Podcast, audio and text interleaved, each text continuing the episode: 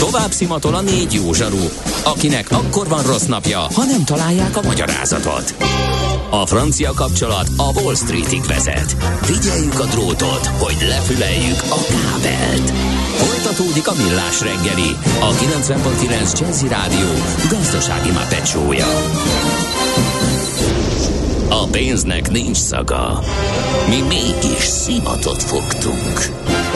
A Millás reggeli főtámogatója a Superautomobil KFT, a Schiller Auto család Lexus Pest márka kereskedése Újpesten. Schiller Auto család. Autók szeretettel.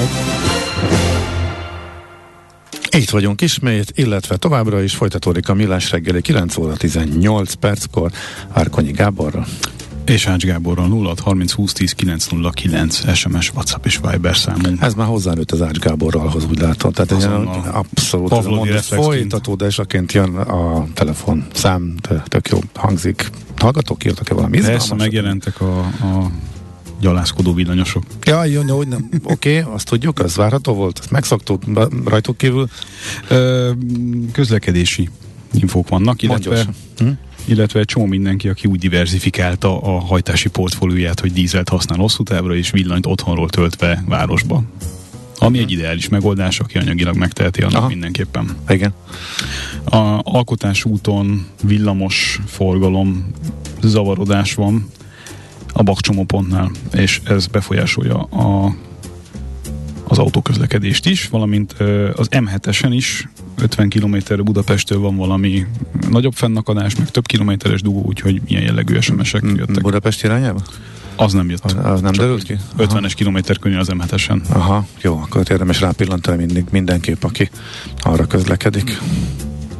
Mi az IT? Információtechnológia, azaz informatika. Az IT azonban óriási üzlet is, mindennapjainkat befolyásoló globális biznisz. Honnan tudod, hogy a rengeteg információból mi a hasznos?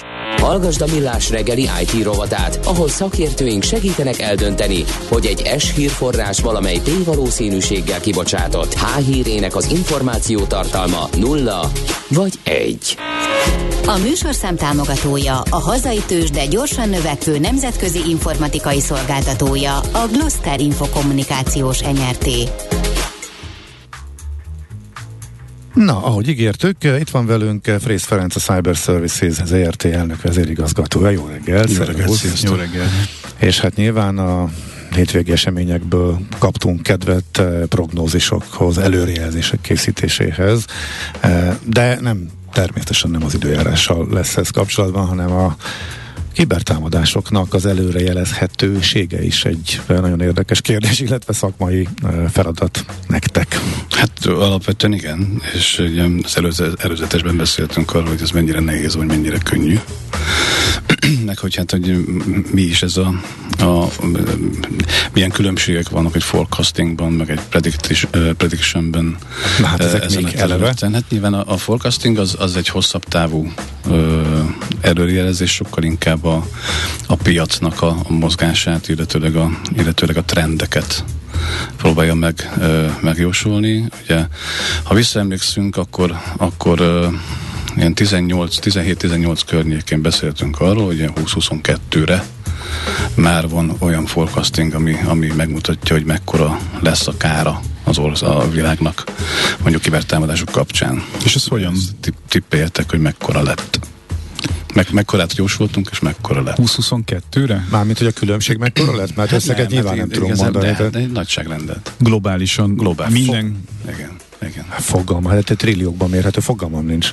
Igen, trilliókban mérhető, 6000 milliárd dollár lett. Oh, egyébként. Azt kicsit, tegyük, kicsit több. Tegyük meg valami kontextusban, az mondjuk egy...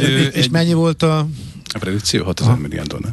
Ó, oh, ennyire pontosan? Nagyon pontosan. Igen, hát több lett, mint 6000 milliárd dollár jelenleg, de 22-re már azt uh, tudjuk mérni. De akkor ezek szerint egész jól előre volt, volt jelezhető. E, e, nagyon jól előre volt jelezhető, 2022-re e, jelezték előre ugye a think tankek, meg ugye akik ezzel foglalkoztak, és egyébként 21-re értük ezt a számot, el, sokkal uh-huh. nagyobb lesz a jövőben. De hát ebben benne van, ugye a, a kérdés nagyjából arra irányult, hogy, hogy mi, mi, miből áll ez össze, ugye, vagy hogy hogyan is lehet ezt értelmezni. Hát nyilván ebben benne van a, a szerzőjogoknak a megsértés az ipari kémkedéstől kezdve egyébként a, a konkrét adatlopásból vagy akár a bankszámlákról leemelt pénzeknek a mennyiségéből származó kár. És nyilván ebbe bele kell számítani azt is, hogy, hogy a helyreállításnak a, a, a, a, költsége mondjuk egy-egy támadás után, egy globálisabb támadás után mekkora lesz.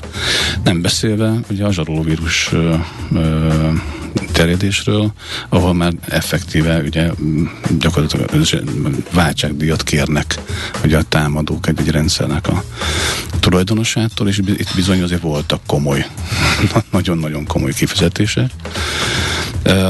És ami a, a mostani ö, divat, ugye, amikor a vállalatvezetőket támadják meg, és, és ö, eltérítenek átutalásokat nagyon komoly összegekkel. Tehát megjelentek új típusú ö, támadások, ö, kifejezetten már a, a, a magánszemély, vagy egyébként vezetőbeosztású ö, tehát a magánszemélyek bankszámláinak támadása mellett, ugye ez volt régen, megjelentek a céges vezetők és a céges bankszámláknak a, a támadásai is.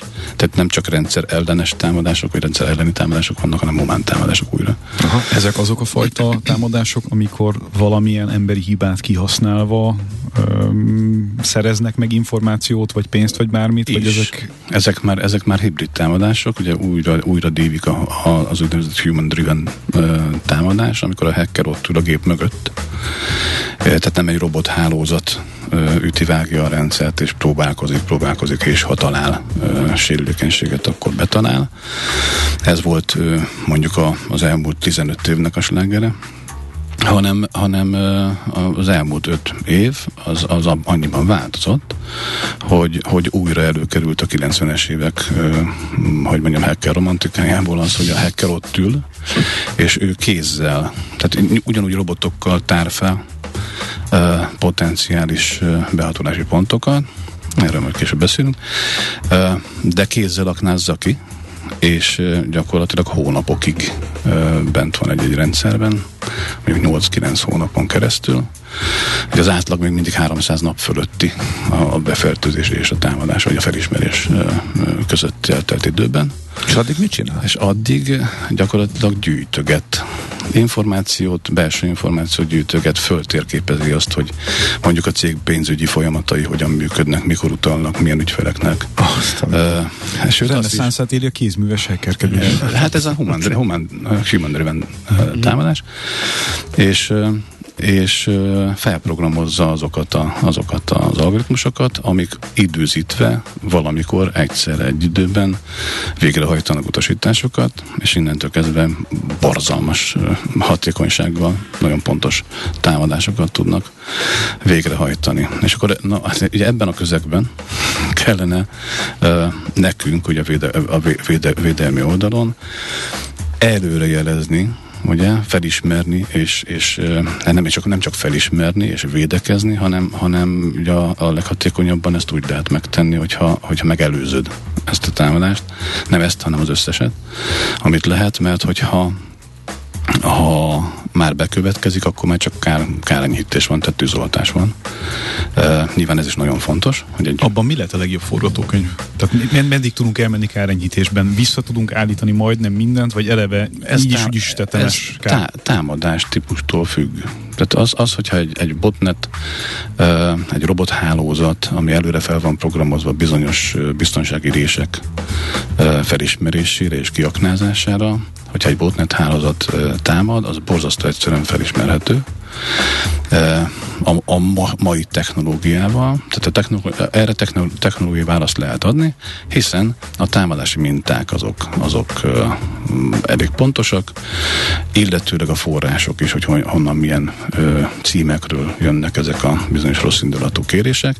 Ezeket fel lehet programozni a hagyományos értelemben vett védelmi rendszerben, tehát a tűzfalakban, a támadás detektáló eszközökben, a hálózati forgalomelemzőkben, ugye a, a, a cybersecurity piac gyártói piac, a védelmi gyártói eszköz gyártói piac ebből él. Tehát ilyen eszközöket fejleszti, és egyébként ezek elég hatékonyak, de kizárólag, csak nem, mert kijelentettem, hogy kizárólag a jól ismert sérülékenységeket kiaknázó jól ismert támadási mintákra. És vannak azok a támadási minták, amik, amik ö, ö, már csak akkor látszanak, látszódnak a rendszerben, amikor bekövetkeznek. Ez nagyon én, én, én lera, leragadtam, és akkor itt teszem fel a kérdést, hogy amit az imént említettél példaként, ez a Human Driven, mikor ott a hacker is turkál benne Igen. fél évig, és várja az alkalmat, és építi ki a rendszer. Őt hogy lehet el, elcsípni? Akkor van olyan rendszer, ami ekkor átfésüli, és akkor kiderül, hogy ott valaki mászkál? Vagy ő... Ugye, hogyha, hogyha a biztonsági, tehát magát a, a security-t végre a, a világon mindenhol úgy kezelnék, mint a pénzügyet, vagy a könyvelést, erről azt hiszem én 30 éve beszélnek, hogy ezt így kellene. Tehát napi folyamatként kezelnék a cégek, a vállalatok, sőt, hát ugye nyilván mi is magán, magánszemélyek, akkor, akkor már könnyebb lenne, hiszen a napi rutinokkal, ugye a napi ellenőrző rutinokkal ez, ez megoldható lenne, de erre költenek a legkevesebbet a cégek. Bár ez most változott, ugye, ha már forecastingról beszélgettünk, uh-huh. akkor 20-30-ra Mm, azt látjuk, hogy kb. 20-30-ig ilyen 20-25 százalékkal fog megnőni a, a cybersecurity-ra, a védelmi oldalra költ, költött pénzösszeg a világon. Bocsánat, csak ha már innen kezdtük a kárnak az összegére, most milyen becslés valami olyan szépen bejött mondjuk a... Ez lett volna a kérdésem, hogyha 20-30 százalékkal nő, akkor ennek megfelelően valószínűleg még nagyobb arányban nő a... 11 ezer milliárdra becsülik. Tehát közel a duplájára.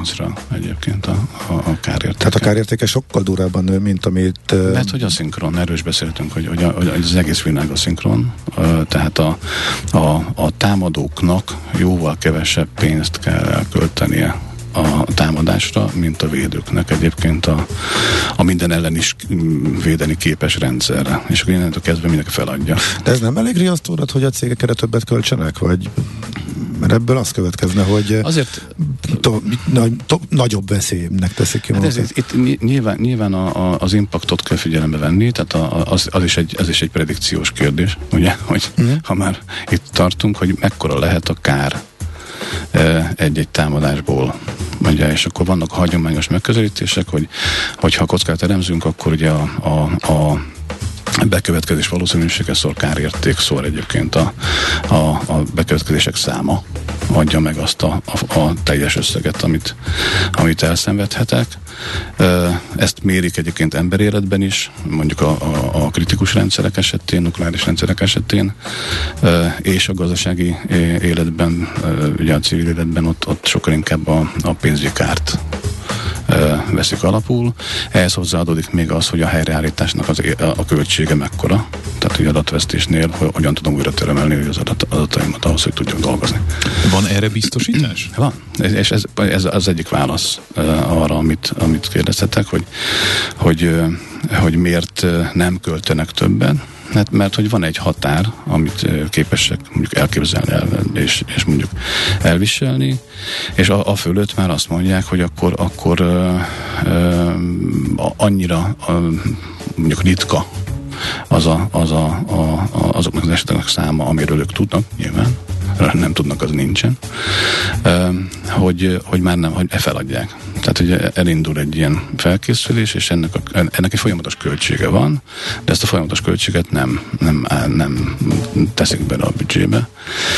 Sok esetben a biztonságra költendő, mert a cyber security-re költendő pénz kerül ki először a büdzséből, mert hogy az nem látszik valójában. Uh-huh. Zsebe nincs változás? Azt gondolnám, van, hogy ez... Van vált. Ez a 25 százalék, ami most változik, ez, ez abból fakad, hogy itt a, a Covid alatt ugye a, a home office világ elindult, és, és gyakorlatilag a, a biztonságot ki kellett tolni a végfelhasználóig ugye az otthoni hálózatokra, ami nem lehet ugyanaz, mint egy vállalati biztonság. Tehát most kezdődött minden előről. Tehát ezt, ezt újra és újra, újra tervezés, újra tervezés, újra tervezés, és ez rengeteg pénz. Erre találták aztán ki a biztosítók, hogy akkor valahogyan meg kellene fogni és ilyen számbizsgálati biztosítások, biztosítási termékeket is kidolgoztak. De ezek klasszikus biztosítók? Klasszikus biztosítók ezek... vannak, vannak olyan termékkezdemények, amik azt mondják, hogy egy lakásbiztosításba beépítik az árát mondjuk a magánszemélyeknél, A vállalatoknál meg nyilván megint csak kockázatalányosan ö, ö, próbálnak meg ilyen, ilyen, ilyen termékeket eladni. Hát ez, ez nagyjából hát 2015-14-15-től indultak el ezek a termékek. Szerintem nem jók, és itt, és itt és megint meg kell különböztetni azt, hogy milyen típusú, most már elkezdtek ilyen uh, silúsodni. Tehát például egy, hogy milyen típusú támadás esetén, vagy kár esemény esetén jöhetnek ezek szóba. Például a ransomware, az egy nagyon jó megfogható dolog. Tehát egy ransomware biztosítást azt meg lehet kötni, mert ott, ott van kézzel fogható, hogy mondjam, követelés, váltságdíj és minden más. De egy adatlopásnál gondoljatok bele, hogyha egy komplet adatbázist elvisznek, annak az értéke micsoda. Tehát nem tud meghatározni sem egy adatvagyon elemzés nélkül, vagy egy adatvagyon értékelés nélkül. Nem nagyon lehet megmondani. Itt abból szoktak kiindulni, mennyibe kerül újra generálni az adatbázist, tehát fog, megfogják az elmúlt 20 évet, és újra gépelik. Hát ez egy töredéke annak, Abszolút ami... töredéke. És főleg, hogyha egy olyan adatbázis visznek el, ami mondjuk egy vállalatnak a, az árbevételének mondjuk a 80%-át támogató adatokat tartalmaz, onnantól kezdve, hogy ez a, ez a business impact ö, analízis, ami szintén egy ilyen ö, predikciós kérdés. Ö, de erre vannak ö, hogy mondjam, hagyományos módszertanok, egy pénzügyi veszteségnek a, a betervezése, gyakorlatilag árfolyamok, és, és de, de, jön a tős, de itt már az időjárásról ne beszéljünk, mert az most nem, nem ennyire egyszerű, de hogy, de hogy csak azt tudják mondjuk ilyen biztosítási termékekkel megfogni, vagy támogatni, ahol vannak konkrét számok. Tehát, hogy ha ekkora veszteség ér, akkor egyébként annak hány százaléket biztosítja. Na, de ez körülbelül így jó ez, is belátható, hogy ez egy, hát ez, ez egy, egy reménytelen feladat. Ez egy üveggömb nagyjából, igen. Mert hogy nem innen kell megközelíteni. Tehát itt valami hiányzik ebben az egészben, egy szakmai uh, szinten. Tehát az, hogy vannak uh, geopolitikai előrejelzések, vannak geolokációhoz köthető, országhoz köthető, vagy, vagy akár, uh, hogy mondjam, uh, régióhoz köthető becslések, ezek sokkal inkább a gazdasági uh, kárból tudnak kiindulni, nincs más módszer. Viszont technikailag megoldható az, hogy, hogy, hogy akár stratégiai szinten gondolkodva, akár, akár operatív szinten gondolkodva, akár taktika vagy technikai szinten gondolkodva is, hogy ez időben a, hosszú közép és rövid távú kvázi erőrejelzéseknek az alapja lehet, de egészen pontosan meg lehet mondani, hogy, hogy, hogy mikor nő a kockázat, és mikor nem. Hogy mikor csökken. És ezt, ezt jól, jól értem, hogy, bocsánat, hogy... Szusszanjon majd egyet. Hát csak egy, egy gyors kérdés, ezt jól értem, hogy az a, az alapfelvetésed, hogy könnyelművé tesznek ezek a jellegű biztosítások. Hamis biztonságtudatot igen. adnak, igen. Tehát itt a vállalatvezetők, akik nem, nem informatikusok, meg nem uh, IT szakemberek, vagy cyber security szakemberek, nekik uh, ugye mind bárki azt mond, amit akar.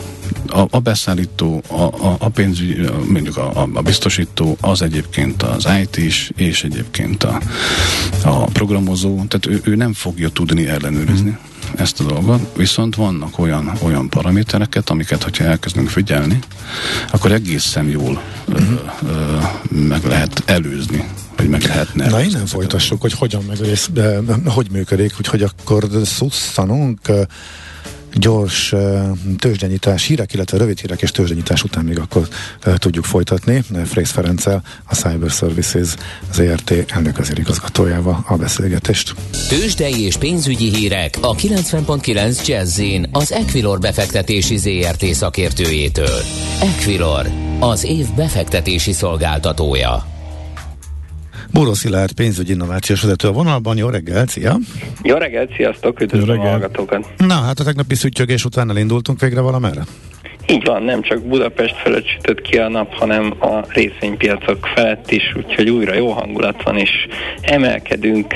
A Bux közel 1%-kal van most följebb 43.505 ponton, és gyakorlatilag az összes meghatározó részvényünk pluszba található, az OTP a legnagyobb mértékben 1,2%-kal 9290 forinton most éppen. A MOL is kicsit több mint 1%-kal tudott emelni, emelkedni 2830 forintra, a Magyar Telekom 0,9%-kal feljebb 340 forintnál, és a Richter is pluszban 0,6%-kal 8100 forinton, úgyhogy alapvetően jó a hangulat, Aha. úgy érzem Európában is egyébként pluszosak a, a részvénypiacok, ugye tegnap Amerika is egy picit átfordult, tehát most, és most azért van egy, egy jobb aha. lendület. És te vajon minek örülünk, Vincent, mert hogy olyan nagy hírt nem láttam? Nem, igazából nem gondolnám, hogy hírvezérelt volt. nem volt rossz hír, illetve az volt az bőven, de ennek ellenére inkább egy hangulati fordulat jött most. Egyébként talán egy pozitív hír azért kiemeltő itt a ma reggelről, ugye a német GDP-nek a felülvizsgált értéke jobb lett, mint az előzetesen nyilvánosságra hozott. Másfél helyett 1,8%-os volt az éves növekedés, ez, ez azért nem rossz hír, de nem gondolnám, hogy, hogy ez van mögötte, inkább mondom, azt látom, hogy, hogy itt a nagy esések után, főleg az amerikai piac nagyobb esései után most, most egy picit bejött a, a, a várakozás, hogy azért, azért van, hmm. van az a pont, ahon már érdemes venni a részvényeket. Aha. Forint is megfordulni látszott, elég csúnya pályát futott be a leminősítés óta, tehát az S&P, illetve negatív kilátás adás óta három gyengült lényegében zsinórba megállás nélkül 392-től 410 5 környékéig. Most meg 408 És most tegnap fordult, ugye? És uh, most merre? Így van, abszolút szárnyalt ma reggel is, ha mondhatunk ilyet egy 407 forintos eurónál, de, de tény, hogy az elmúlt napokhoz képest azért, azért lényegesen erősebb szinteken vagyunk most.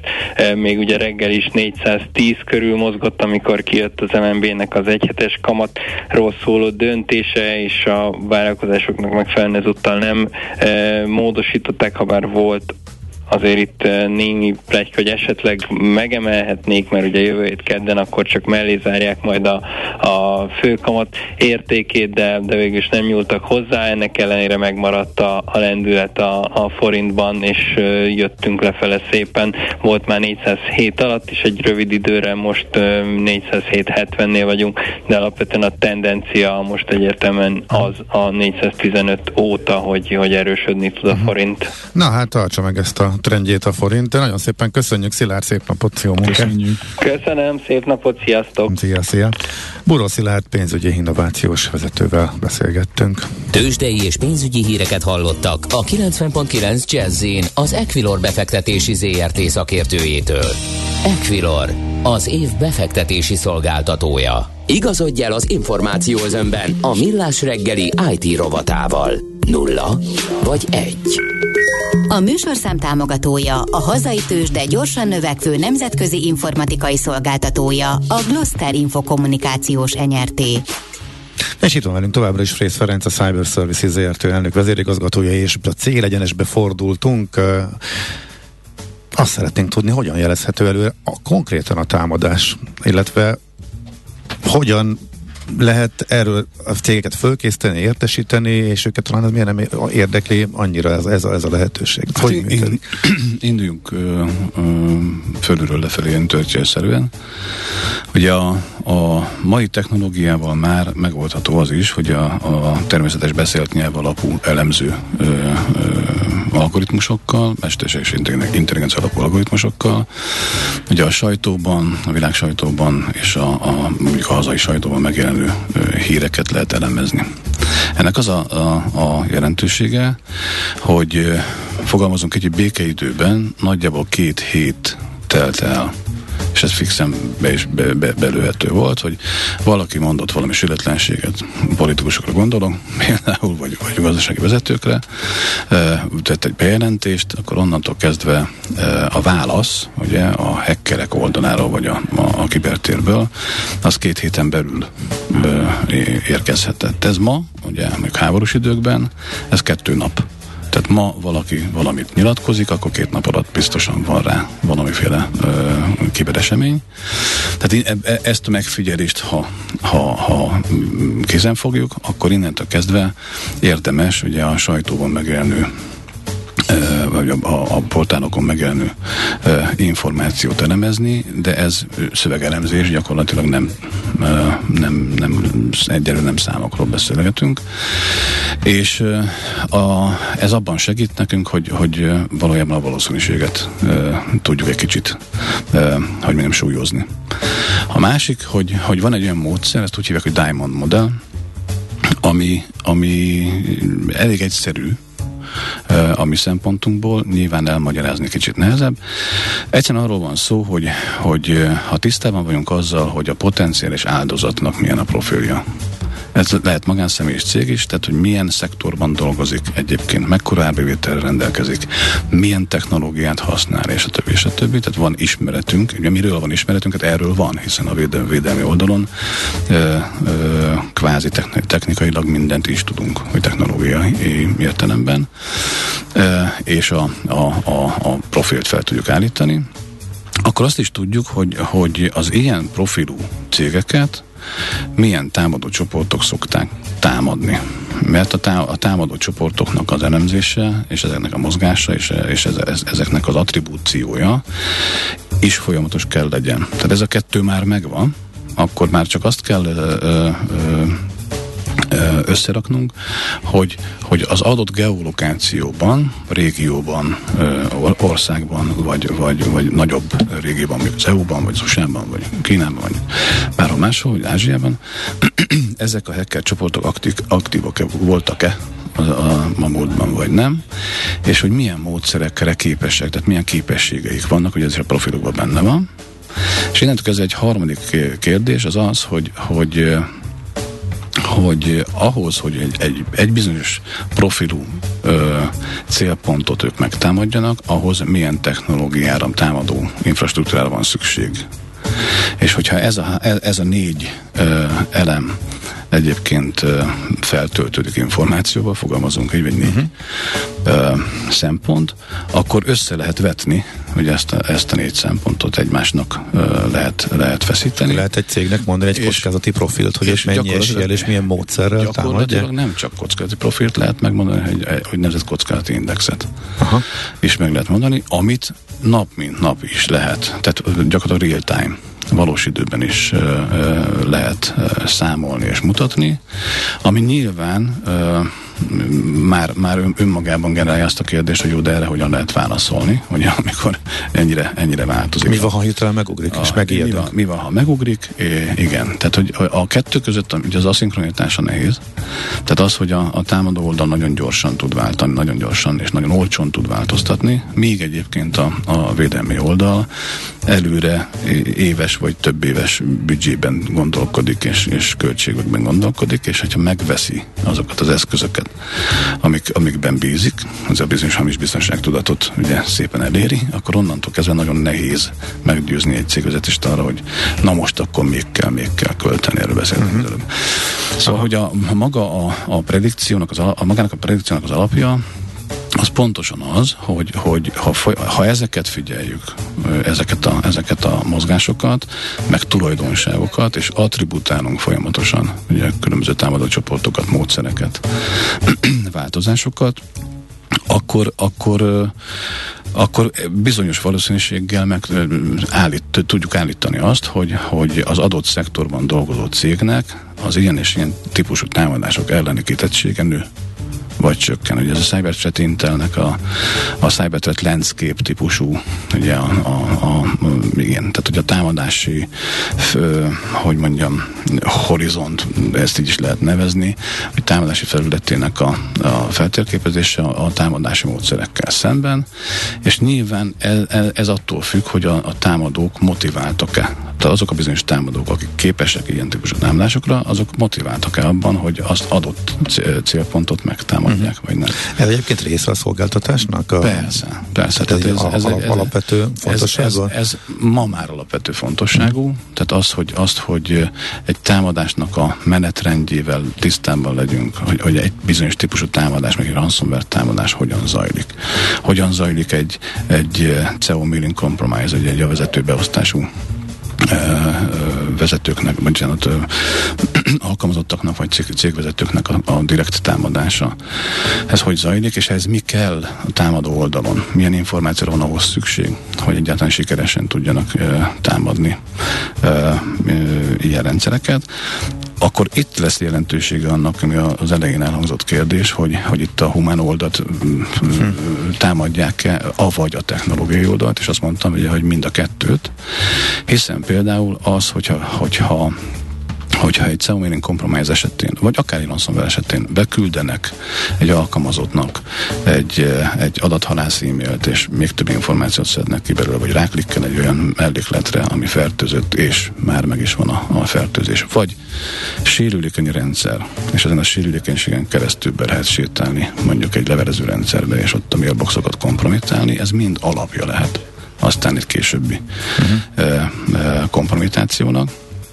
És, és pontosan ez a lényege a, a predikciónak is, illetőleg van olyan, amit nem is kell prediktálni, egyszerűen lehet állítani, hogy nem, nem kell ezt túl misztifikálni. Ha például azt követjük dark webben, deep webben, hogy milyen adatokat fordítanak ki, milyen adatokat lopnak és publikálnak, ugye hacker csoportok a nagyvilágban, ma már az is e, tendencia, hogy egy ransomware támadás esetén nem csak váltságdíjat kérnek, hanem ellopják tehát nem csak letörlik, vagy titkosítják az adatokat, hanem el is lopják az eredetit. És hogyha nem fizetsz, akkor nem, nem hogy nem fogod tudni visszaállítani az adataidat, hanem még publikálják is azokat. Ugye közkeresét teszik, hm. ami még nagyobb uh, kár.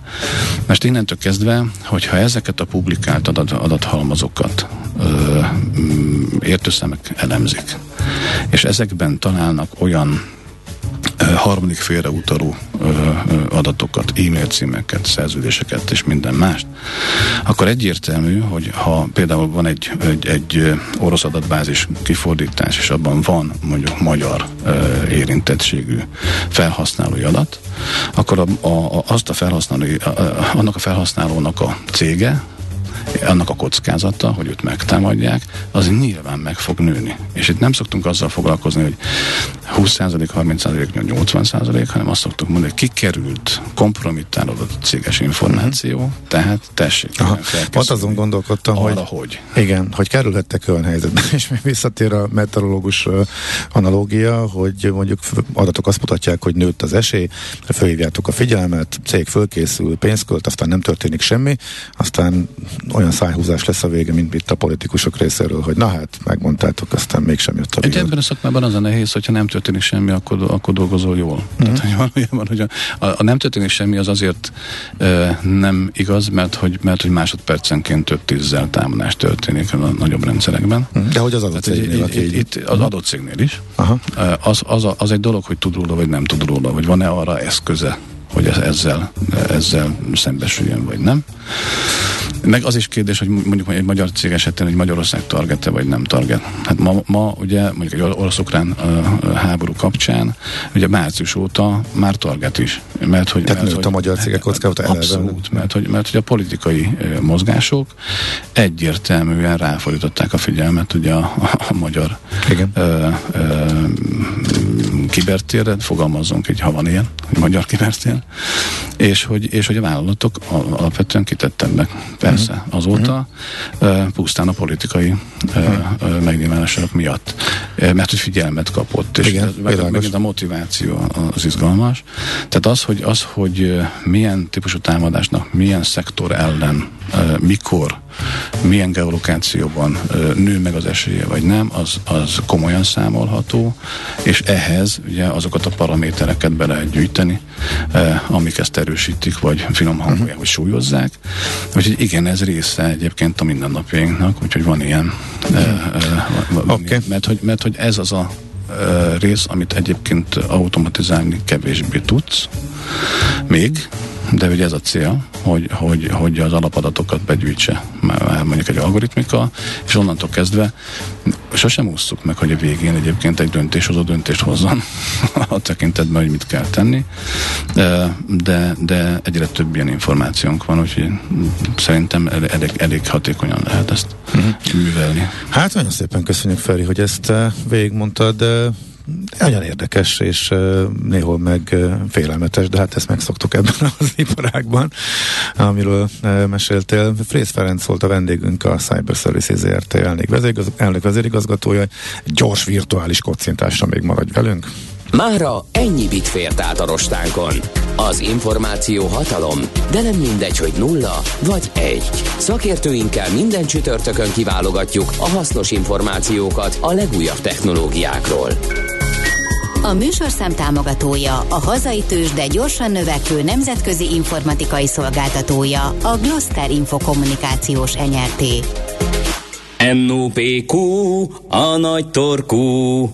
Mind megissza a bort, mind megissza a sört. NOPQ, a nagy torkú. És meg is eszi, amit főzött. Borok, receptek, éttermek. Csak annyi, hogy tegnap néhány adatot közölt a 140 éves törlei éppen ünnepli a születésnapját, és kijött néhány érdekes adat ennek kapcsán. Gyerekpesgővel fogunk kocintani? Nem, az adatokkal fogunk kocintani. Az 1882-es alapítás óta 825 millió liter pesgőt palackoztak. Ez több mint 350 méteres versenyút a uszoda megtöltéséhez lenne hát elegendő, de például a Budapesten jelenleg felelhető uszadákat közel 50 alkalommal lehetne ennyi pesgővel föltölteni.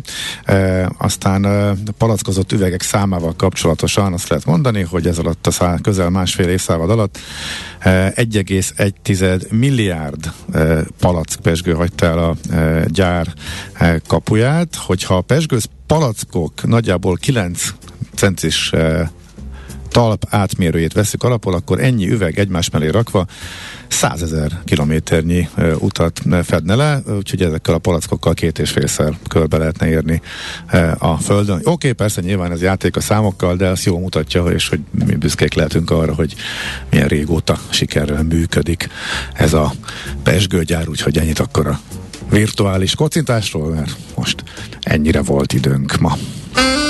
Most ennyi fért a tányérunkra. M.O.P.Q. A nagy torkú. A millás reggeli gasztrorovata hangzott el. Mert hogy el kell, hogy köszönjünk, itt a műsor vége, de hát én ebben nagyon gyenge vagyok, átom a lehetőséget. Hát akkor köszönjük szépen az egész, de. egész délelőtt, vagy egész reggel tartó figyelmeteket. rengeteg kedves építő hozzászólásotokat, aminek, azokat is, aminek a nagy nem. részét nem olvastam be, mert nem tetszett, tegyük hozzá, ha jól nem, ez, ne, ez nem igaz. Időnk nem volt rá. Időnk nem volt rá. Ebben Összefoglaltuk. Jó. Ebben a felállásban legközelebb jövő hét pénteken, ha minden igaz. Igen, holnap pedig a friss, kipihent eh, Maci kollega visszatér, úgyhogy vele folytatjuk. Jövő héten meg már Gede kolléga is csatlakozik hozzánk, hogy eh, addig is hallgassátok a 90.9 Rezit holnap pedig reggel fél hatkor, és fél hétkor is fél hétkor. várunk benneteket. Sziasztok! Már a véget ért ugyan a műszak, a szolgálat azonban mindig tart, mert minden lében négy kanál. Holnap reggel újra megtöltjük a kávés bögréket, beleharapunk a fánkba és kinyitjuk az aktákat. Addig is, keressetek minket az arcaktákban, a közösségi oldalunkon. A mai adás podcastjét pedig honlapunkon. Millás reggeli, a 90.9 Jazzy Rádió gazdasági mapet show-ja. Ha csak egy műsorra van időd idén, tégy róla, hogy ez legyen az. Csak egy dolog lenne még. A Millás reggeli fő támogatója a Superautomobil KFT, a Schiller Auto család Lexus Pest márka kereskedése Újpesten. Schiller Auto család. Autók szeretettel.